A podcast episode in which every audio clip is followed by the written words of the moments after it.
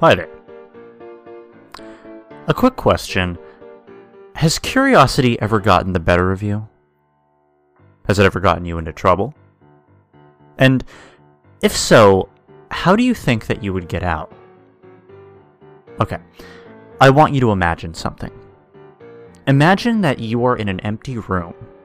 You don't know how you got there, or rather, how you're going to get out. All that you see is a door. You look around and you see that it is the only way out of this room. Curious to see what's inside, you go in.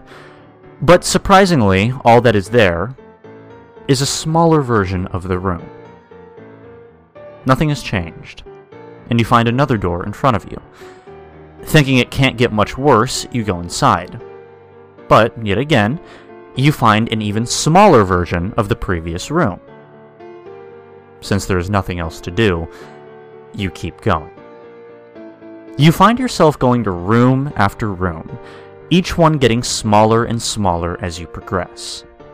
You end up having no choice but to crouch, then crawl, then go prone.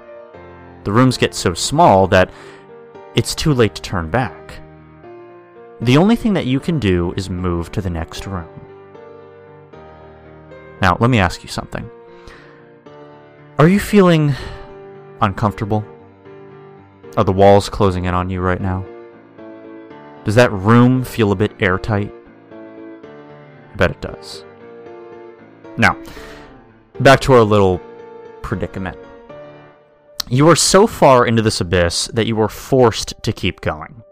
And as you crawl, you find yourself hoping that this torture will end.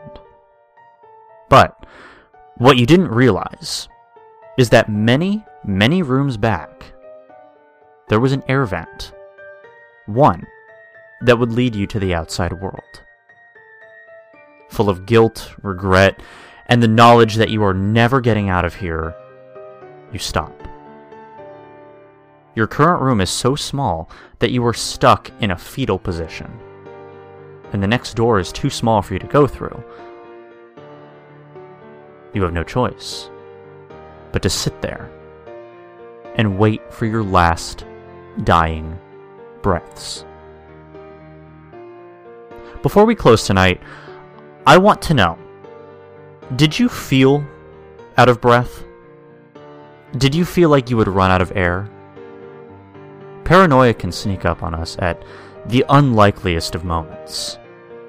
And I bet you that at some point as you were reading, whether it was small or intense, whether you realized it or not, paranoia was there.